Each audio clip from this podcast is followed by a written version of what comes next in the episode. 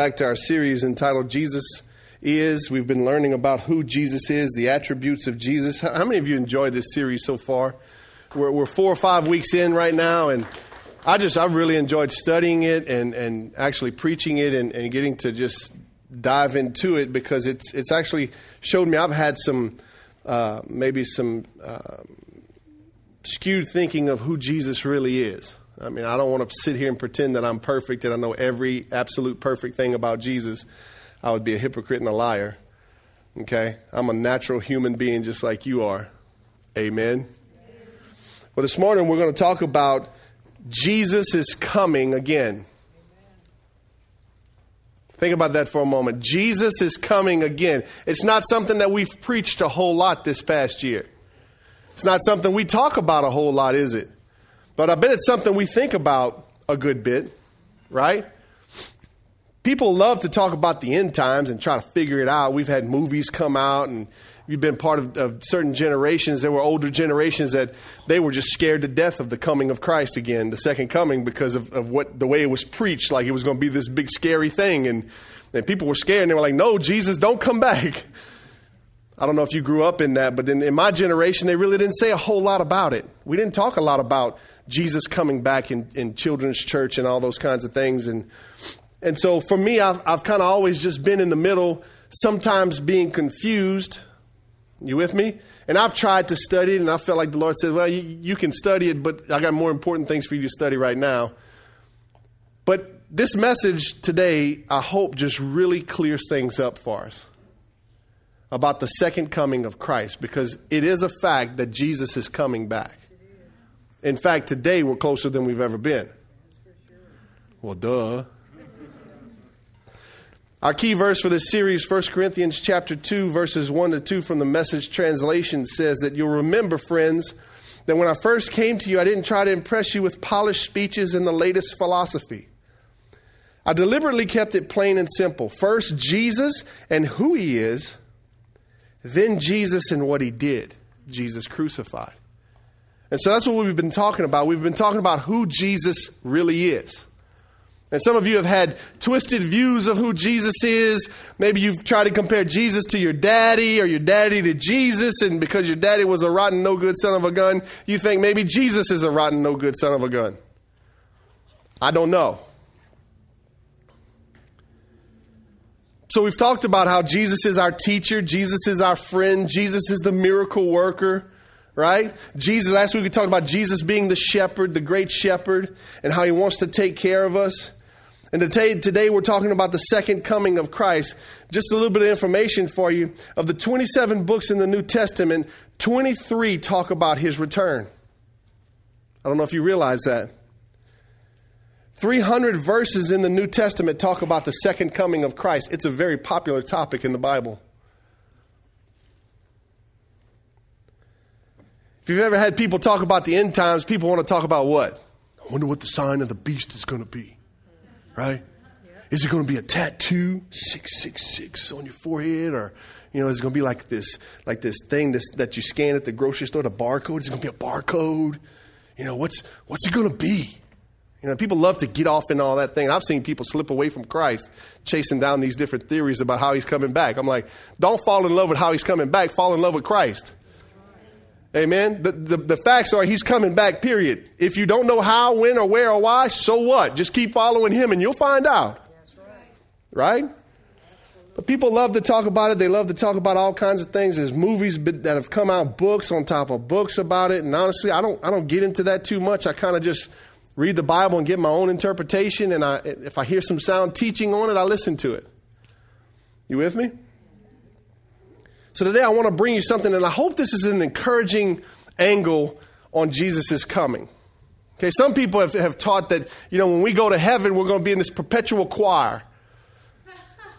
Have you, have you heard, has anybody heard that? That all we're going to do is sing to Jesus. We're going to be a part of this choir, and that's, that's all there is. And so for some of us, we're like, okay, I, I didn't join the choir when I was on the earth. You know, I don't know if I want to be a part of the choir when we get to heaven. Maybe he can just wait a little longer. Come in the next generation, Lord. Right? Some of us have had that kind of an attitude. I remember talking to some of our young pastors who, who had saved themselves for marriage, and you know they waited to their merit to their wedding day to actually be with a girl, and and you know for some of them the, the joke was is I pray the Lord doesn't come back on my wedding day. you know, as soon as you say I do, you hear the trumpet blow. You go, no, Lord, no. I don't know. I hope my kids have that experience too, but. But I want to set the story up for you. Over 2,000 years ago, Jesus came to this earth in a human body, right? He lived his life and he spent the last three years of his life sharing the message of God, the salvation message. He went to the cross, satisfied, satisfied God's wrath against us by absorbing our sin and shame. He was buried. You remember, three days later, he rose again, which reconciled us back to God. He came for 40 days, popped through walls, ate with the disciples, and gave us a final commandment. And this is where we catch it up in the ascension when Jesus ascends back into heaven in Acts chapter 1, starting in verse 9. It says this After he said this, he was taken up before their very eyes, and a cloud hid him from their sight. Now, the disciples were with him, they're standing there. Jesus was talking to him, and all of a sudden he starts ascending into heaven. In other words, he's floating up. Okay? And they're, they're watching him, and I imagine they're probably freaking out. I mean, of course, he just walked through walls and he just ate and he showed them his scars and all these things, but I think I've still been freaking out. It says they were, what, they were looking intently up into the sky as, they, as he was going when suddenly two men dressed in white stood beside them, angels. Men of Galilee, they said, why do you stand here looking into the sky? The same Jesus who, who has been taken from you into heaven will come back in the same way you have seen him go into heaven. He's going to come back. The same Jesus, what you've seen go into heaven, is going to come back the same way. You getting this picture? He's going to come back. He's going to come back in his body. He's going to come back in a cloud. Many of you have heard that, right? It doesn't matter how he's coming back, he's still coming back. CNN did a poll and they said that uh, one third of Americans are watching the events in the Middle East thinking about how it might relate to the end of the world, right? We've all seen the wars and all the things happening, the earthquakes, all this stuff going on, and it starts to make you think a little bit more. In the study, they also realized that 62% of people in America believe in a literal return of Jesus. Watch this. But only 40% of those 62 follow Jesus. Isn't that strange? 22% of those people believe that Jesus is coming back, but they don't follow him. Thinking, man, you're kind of backwards. You believe that there's a, a, a, Jesus that is coming back, somebody's going to return, but you don't believe in what he did when he was here and what he can do for you now. Strange. So this morning I want to give you three things that are going to happen upon his return. You ready? Number one, he will come unexpectedly. Unexpectedly. In other words, nobody knows when he's going to return. It could happen in the next second, it could happen in the next year or the next 100 years. We don't know. But he's going to come unexpectedly. Everybody wants to know when and how, right? Even the disciples wanted to know when and how. Watch this in Matthew 24. As Jesus was sitting on the Mount of Olives, the disciples came to him privately. Tell us, they said, when will this happen? And what will be the sign of your coming and of the end of the age? It's an honest question, right? There's nothing wrong with ask, asking the question. I mean, I really would love to know, you know, what are the signs? What are the what's it going to look like? When's it going to happen? But the crazy thing is, is I know me, and I'm going to play until the day before it comes. Right? Am I the only one in the house like that? I mean, I'm going to lollygag around, I'm going to do my own thing, and I'm going to look on my calendar and say, oh, he's coming tomorrow. I better tighten up. Thank God he didn't tell us when. They're asking Jesus, and get this, Jesus doesn't even know. Jesus is waiting for God to give the word right. to go get my people. Right. I mean, the horse is saddled, everything's ready. He's waiting. He's waiting on the, on the word from God. Go get him. He's coming back, y'all. The Bible talks a lot about his return being like birth pains. That there's going to be clear signs. And in Matthew 24, you can read, there's, there, it talks about some of the signs of his return and how things are going to happen. And, and, you know, we can say, well, every generation has said this is the generation that Jesus is going to return. Right, Miss Mary? You've heard that before. This is the generation. No, this is the people have tried to predict it. You know, he's coming back on this day. Remember when uh was it Y2K? I could have made a lot of money in Y2K for people that thought something was going to happen, just selling them bomb shelters and I don't know, because could have been rich.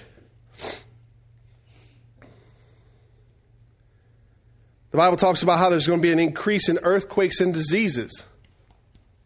Starting to see a little bit more of that these days, right? But you know, there's something about this generation now that is different than the generations before that said, well, you know, he, he, he could have come in our generation. What makes you think that this generation is, is, is ready for Jesus to come back or, or this is the time?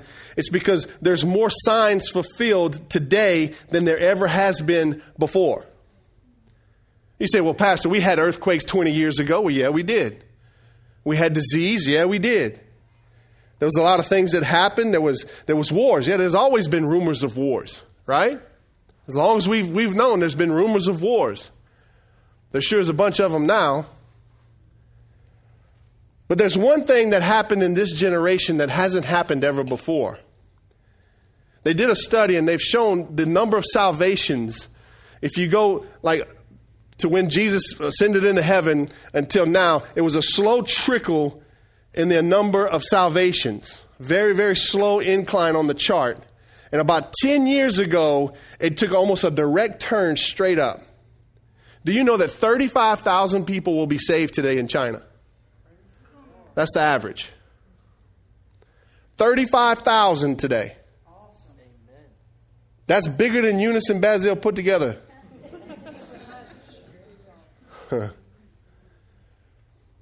There's more technology today. There's more people with Bibles in their hands. We've put more Bibles in countries than it's ever been before in the time of history.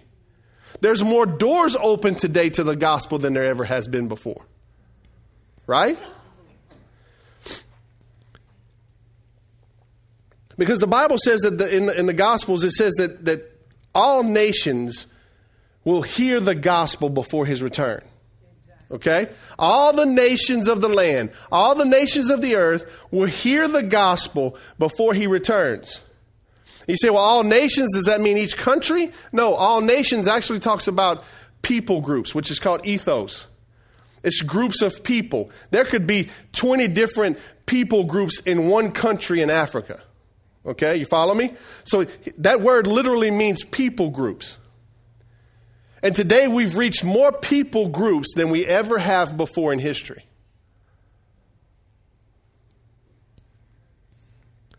Matthew 24, 40 to 42 says it'll be like this Two men will be in the field, one will be taken and the other left. I don't want to be the man left, right? I mean, because I, I, know it now, you know, so I'm working and all of a sudden, choop. No, man, come on. One taken and the other one left. Two women will be grinding with the handmill. One will be taken and the other left. Therefore, watch this keep watch, because you do not know on what day your, your Lord will come. Keep watching. Keep it in your mind. Keep ready. Amen. 1 Thessalonians 5 2 says, For you yourselves are fully aware that the day of the Lord will come like a thief in the night. What a comparison. He's going to come like a thief in the night. Do you know when the thief's coming? Some of you are ready. You got a gun in your dresser drawer or your nightstand, right? I just say to you, good luck getting to it before he gets to you. I just, instead of buying a gun, I just planted a couple angels outside the house, and it's kind of the way I roll. Right? It'd be nice to have a gun, but I might accidentally shoot somebody, the wrong person. I mean, I've done that. I've gotten in a fight before and hit the wrong person, hit one of my own teammates in a fight. And so I don't want to do that with a gun. Anyway, He's going to come like a thief in the night. You need to be ready. You need to be prepared. Why do you lock your doors at night? Why do you lock your doors at night? In case there's a thief coming, right? You don't want somebody to break in while you're sleeping. You don't want to be caught not ready. God's word says we need to do the same thing. We need to be ready for his return. Number two, he will come to get his church. I'll say that one again. He will come to get his church. He's not going to come because he's mad. Come on. Some of you have been taught that when God has enough, he's coming back. I hear people out in the work field all the time saying, "Oh yeah, yeah, when the Lord had enough, he to come back and get us." Really? Well, he should have had enough a long time ago. The truth is, is that he's coming back to get his people because, listen to me, he wants to be with us. He's not mad at us. He's not done with us. He's not, he, he hasn't blown his top. He's not coming because uh, who the president is. He's not coming for any of those other reasons. He's simply coming back to get us to spend uh, eternity with us. He's coming to get us because he wants to be with us. Are you getting this? Not because he's mad at us, but because he wants to be with us. You got to get an understanding of that. God's not mad at you. He's for you, not against you. He loves you. He's not he doesn't hate you. His motivation for coming back is you. You're his motivation for coming back. John 14, 3 says that when everything is ready, I will come and get you so that you will always be with me where I am. I love that word, always. It's hard to find something always on this earth, isn't it? My wife and I, we get these professional arguments every once in a while, and, and she'll say, or I'll say, You always do this, or you always say that, or every time you do this, and I go, Uh uh-uh. uh Nobody does anything all the time, right? But God. We will always be with God. Isn't that a better place? Man, I hope you're getting encouraged. It's a better place. First Thessalonians says this this is how it's going to play out. He says, For the Lord himself will come down from heaven with a loud command, with the voice of, of the archangel, and with the trumpet call of God. And the dead in Christ will rise first. After that, we who are still alive and are left will be caught up together with him, with them in the clouds, to meet the Lord in the air. And so we will be with the Lord forever. Your loved ones that have already died will be called up. My mama's going to be called up. My grandmother's going to be called up. My aunts and uncles that I've lost are going to be caught up first. And then me. Amen? I can't wait. I miss my mom. Can't wait. Jesus is going to establish a new heaven and a new earth, is what the Bible says. He, he's, he's establishing this new heaven and this new earth that was, was supposed to be before Adam and Eve fell. Amen. That's right. That's the earth we were supposed to live in. That's right. It's the pre fall, where Adam, all he had to do was just take care of the garden. Amen. They didn't know rain until when? Until Noah, right? So we're not going to need rain. Praise God. There's going to be no humidity. Can I get a witness? I'm believing there's going to be no mosquitoes. If so, they're going to be nice. We need some nice mosquitoes. There's going to be no president. Let me put it like this there's going to be no politicians. I figure I'd get a little bit better action out of that. We won't need to elect anyone. Why? Because Jesus is going to be king. And there's going to not be a need for any presidents or any governors or any mayors or city officials. We won't need that. There's not going to be any pain. Some of you suffer with chronic pain and you've been suffering all your life with chronic pain. Let me tell you something there's a day coming when it's gone. Amen? Amen. We won't need money. Wow. We won't need money. The new blacktop is gold. I wonder what it's like to drive on gold.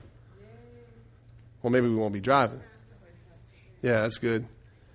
Everybody will get a Ford. There'll be no more breakdowns. No. There'll be no more taxes, no more hospitals, no more traffic, no more bad hair days. All of you with hair. No more makeup. Oh, yes. I saw my mom said that. If that doesn't make you want Jesus to return, I don't know what will. Right? I mean, think about that. But that, it's funny, but it's true. Come on. I'm believing we don't have to sweat anymore. I hate sweating.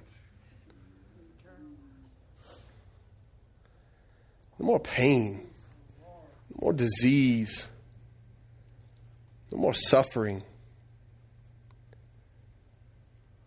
Matthew 25, 34 says, Then the king will say to those in his, on his right, Come, you who are blessed by my Father, inherit the kingdom prepared for you from the creation of the world. We're going to receive an inheritance when Jesus comes back. Are you with me? You know, where the Bible says you need to be storing up treasures in heaven and not on this earth. That's why it's important to do good things for people, to sow good seeds, right? To give blessings and to do things for folks because you're storing up treasure in heaven. Right. Right? You're storing it up there so when you get there, you know what's funny is when we get there, we're going to see who was storing up treasure and who wasn't. Right?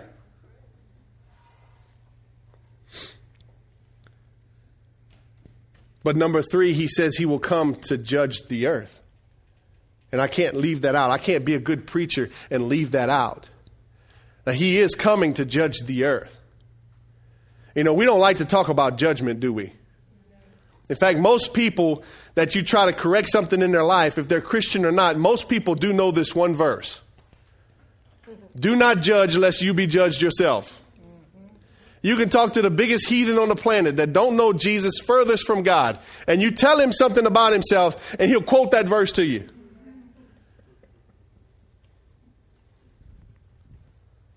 Isn't that funny? Don't judge me. You can't judge me. You're not perfect. No, but there's one coming who is perfect. And he's the perfect judge. You say, well, man, Pastor, why, why, you know, it was sounding good, man. I was full of hope, but man, God's coming back to judge us. I mean, dear goodness, you just, you just pulled the plug on me. I mean, I, I really, I'm not excited anymore. You got to understand that God's coming back to judge because he's a just God. Amen? If you've, if you've given your life to Christ, if you've surrendered your life to Jesus and your sins are washed away, your sins will never be mentioned. Never be mentioned. Why? Because the Bible says they've been thrown as far as the east is from the west. He forgot about your sin. Those who don't know Christ will be judged and sent to eternity, to an eternal hell with torment, a foreverness of torment. But those who are found in Christ will be judged according to what they did while they were on this planet to receive what God has for them. Amen? You'll be judged according to your deeds, to what you've done, your inheritance, what you stored up, how you acted. Did you preach the gospel? Did you bring others to Jesus? You with me? That's what he's going to judge us according to. Revelations 20, verse 11 to 13 says, And I saw a great white throne, and the one sitting on it. The earth and sky fled from his presence, but they found no place to hide. I saw the dead, both great and small, standing before God's throne, and the books were opened, including the book of life. And the dead were judged according to what they had done, as recorded in the books. The sea gave up its dead, and the death and the grave gave up their dead, and all were judged according to their deeds. Judgment is coming because simply God is just. He is a just God. Second Thessalonians says this God is just. He will pay back trouble to those who trouble you and give relief to those who are troubled and to us as well. This will happen when the Lord Jesus is revealed from heaven in blazing fire with his powerful angels. He will punish those who do not know God and do not obey the gospel of our Lord Jesus. They will be punished with everlasting destruction and shut out from the presence of the Lord and from the majesty of his power on the day he comes. Let me read that first, first part again. He will pay back trouble to those who trouble you. Why is it important not to go back and give somebody what they gave you? Because you're going you're gonna be judged according to that, your deeds, right? But he says that I will take care of the ones that give you trouble. I will trouble those that trouble you. Therefore, you can turn around and say, you can understand better when Jesus says to turn the other cheek when somebody slaps you. I've always had a hard time with that verse. Can I just be real? I mean, I'm, I'm like, I just forget that verse. I'm just going to ask for forgiveness afterwards. You hit me, I'm going to hit you, then I'm going to ask for forgiveness. And I'll turn around, come back, and say, I'm sorry. No. But he says, I will trouble those that trouble you.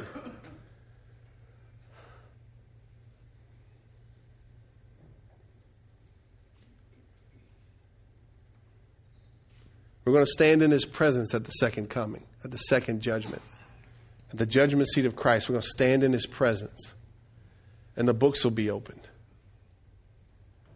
First thing that I think they're going to do is they're going to find your name. They're going to go, okay, Jamie. All right, you're here, buddy. I'm like, yeah. then they're going to open up the other books. Okay, you did this, and you did that, you did this. Oh, you did this. Oh. Oh. I don't know how it's going to be, but I'm looking forward to that day. You with me? But let me tell you what it does to me now. What it does to me right now. Right now, it puts a good dose of the old shoots in me. Realizing that we're closer than we've ever been. More signs are fulfilled than they've ever been before. He's coming back for me to spend time with me, and that's great, and I'm excited about that. I'm not afraid of his coming back. I just want to make sure that I'm ready. Are you with me? There's one thing I love to do is be found by the boss man working. Right? I've always prided myself in that. That when the boss man turns his back, most of everybody's just kind of, boss man's gone. They'll smoke a cigarette, they'll, they'll, take a break, lollygag around, grab the shovel. You know how the state workers work, right? If you're a state worker, I'm sorry. Most of them, not you.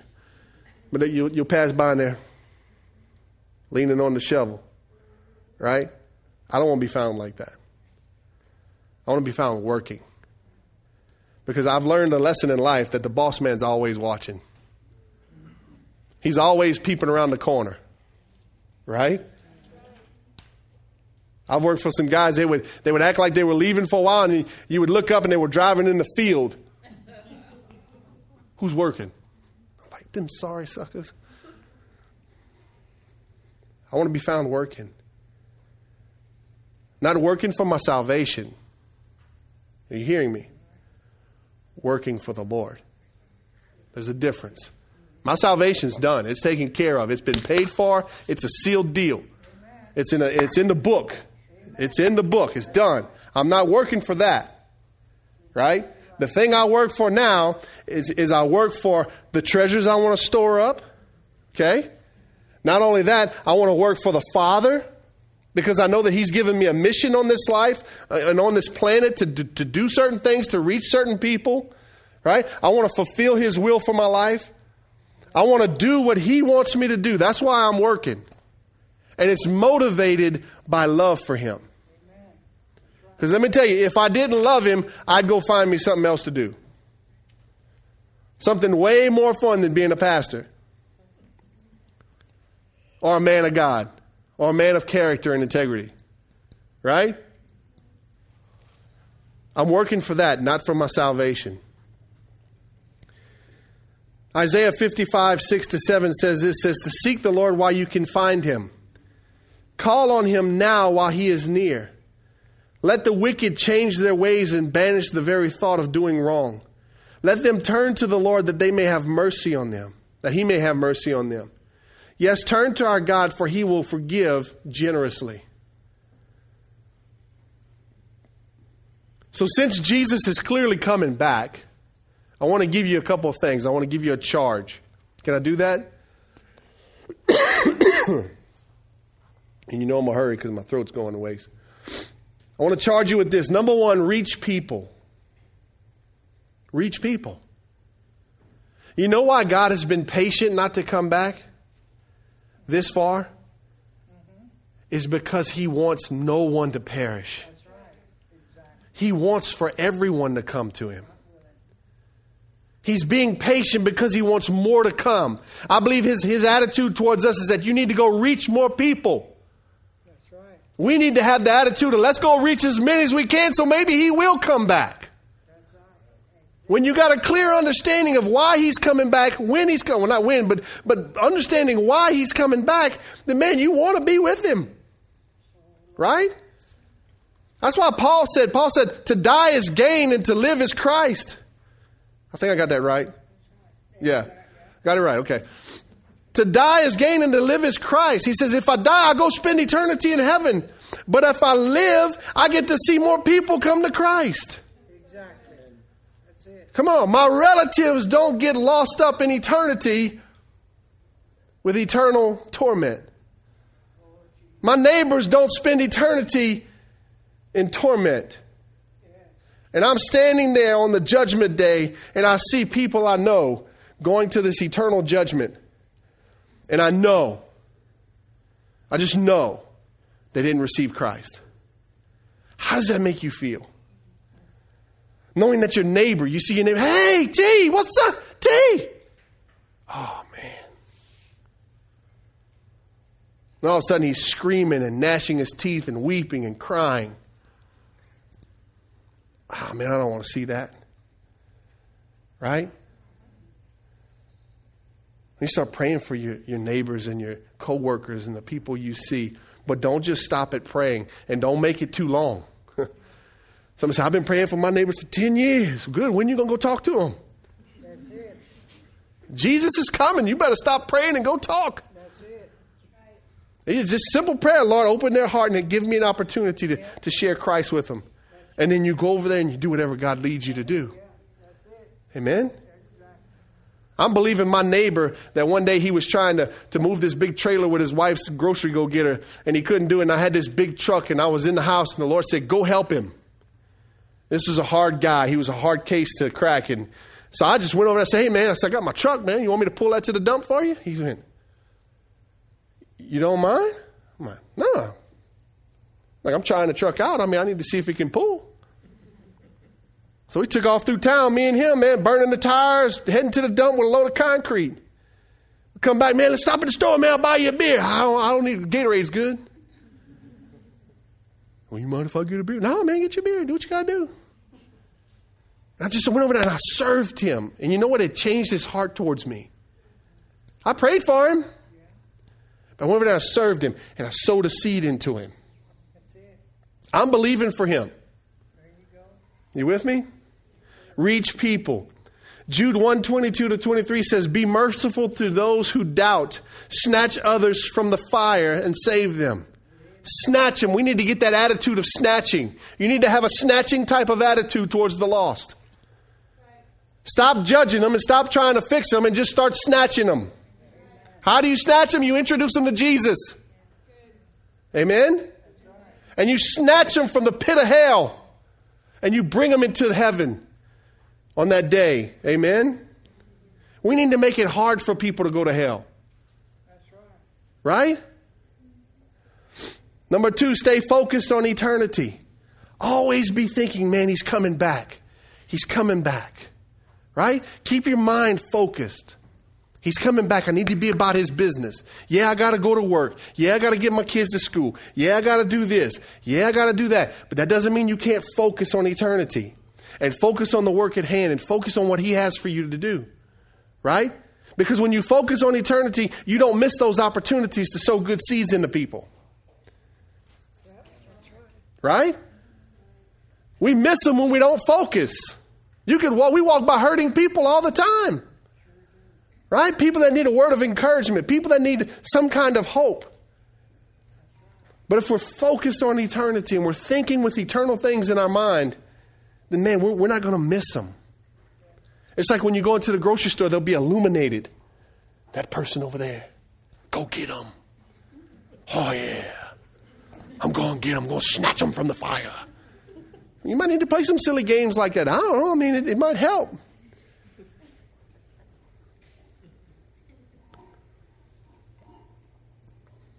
Titus 2 13 says, While we look forward with hope to that wonderful day when the glory of our great God and Savior Jesus Christ will be revealed.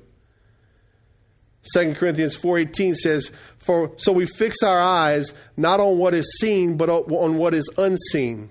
For what is seen is temporary, but what is unseen is eternal."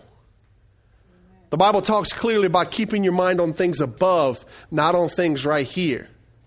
Why is it so important? And why have you heard me say so many times that you got to get past yourself? It's because you got to quit focusing on me. You got to quit doing like this. And you got to get your head up and focus on eternity. Amen? You got to get beyond yourself. So what if you're hurting? Keep pressing on. There's a day coming. Hang on to that hope. There's a day coming when I'm not going to hurt no more. There's a day coming when, when those people that wounded me and took advantage of me, all that pain's going to be gone. There's a day coming. Number three, the last one, is be ready. Be ready. Be that way, like I talked about a minute ago, where, where you, you, you know that the boss is watching, right? That you're steadily working. Why do you do that? Because you, number one, you care about what you do, right? The people that, that lollygag when the boss turns his back are people that don't care about themselves. They don't care about what they do, right? They don't love the boss. People that love the boss and love the business do what? They work hard when nobody's watching. Right? Be ready. Let Jesus come back and find you witnessing to somebody. Let him come back and find you sowing seeds into somebody. Let him come back and find you on your knees praying for the lost. Amen? Be ready. So let me give you those again, then we'll close. You getting something out of this? Number one, we need to reach people. That's your job. If you want to know what the will of God is for you, is to reach people. We don't need to make it any more complicated than it already is. Just reach people. Amen. It's not an easy thing to do. It's sometimes an expensive thing to do. Sometimes it's just downright hard work to reach people. Sometimes you got to die to reach people. What do you mean, Pastor?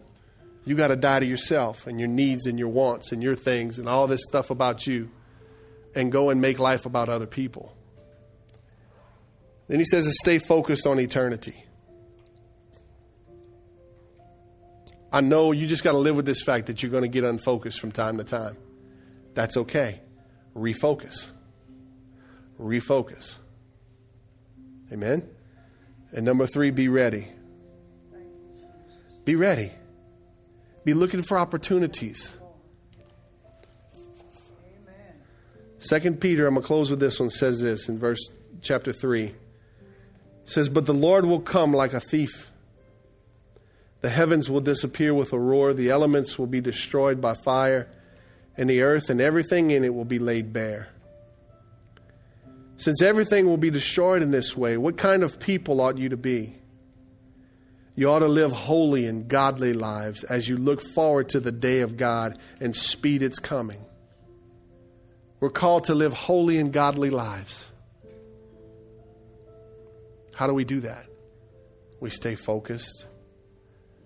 We stay connected to the vine. Amen. Simple. I heard Pastor Eugene say it this weekend, Sunday night. It was kind of Pastor Jim's message about staying close to Jesus. He says it's very simple. You just make this, this practice of your life. You give God the first of everything. Amen. The first part of your day, you give it to God. You spend time with Him, praying, reading, studying, singing, whatever you do. The first part of the week, you give it to God by going to church and being in church and being involved with a spiritual family. With your finances, you give Him the first of your finances, your first fruits. You just make that simple practice of giving Him your first. That's how you stay connected to the vine. Amen? It's very simple, right? Just give Him your first. And the crazy thing is, is that every time I give Him my first, everything else, honestly, there's still troubles, there's still problems, but it's like there's this supernatural thing around me this, this force field that just it helps me to walk through those things. I'm not going to tell you that because i gave jesus my first this morning that i'm not going to have any problems. That's a lie. Actually you're going to have more problems. But you're going to have this supernatural grace to walk through those problems. Amen? You'll see the miracles of god. You'll see the hand of god. You'll experience his power in a mighty way so, can you stand up with me this morning?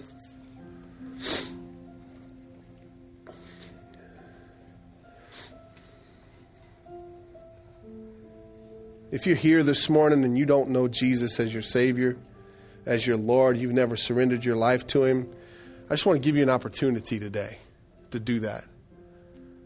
Okay, you, you can meet Him today. The Bible says today is the day of salvation. It's not when you got everything right, it's not when when everybody loves you, it's not when you quit doing this or you quit doing that, it's today. Amen? So I want to give you that opportunity. So this morning I want you to do something a little different. I want you to I want you to bow your heads. Everybody just bow your heads, close your eyes. If you're here today and you don't know Jesus as your Savior, you've never surrendered your life to Him, I just want you to put your hand up real quick. Just right now, just put your hand up. Let me see it. Just put your hand up. There you go. You've never surrendered your life to Him. You've never experienced His power. You've never experienced His love. If that's you this morning, just raise your hand real quick. I just want you to say this prayer with me. I just, something like this. I just want to help you with that. Jesus, thank you for paying for my sins. Jesus, thank you for bringing me from death into life. And Jesus, thank you for giving me eternity in heaven. Lord, I accept the gift that you've given me. And most importantly, Lord, I surrender my life to you. I give it to you today, Lord. Though I may try to take it back, Father, I surrender it to you.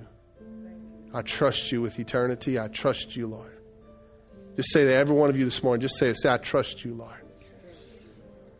I trust you, Lord. So, Father, we thank you for this morning. We thank you for all that you've given us. I thank you for your power, Lord. Father, I really thank you for your patience.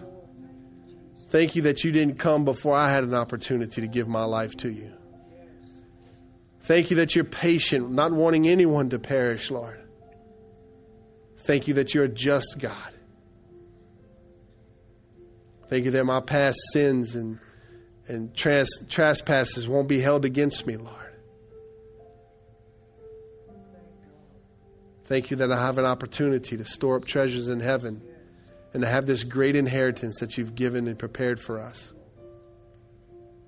Father, help us as a church to be ready for your return. Help us to keep our mind focused on the things that it needs to be focused on, Lord. And Lord, help us to reach people every opportunity we have with the church, without the church, Lord. In our, at our job sites, at our grocery stores, our schools, our meetings, our places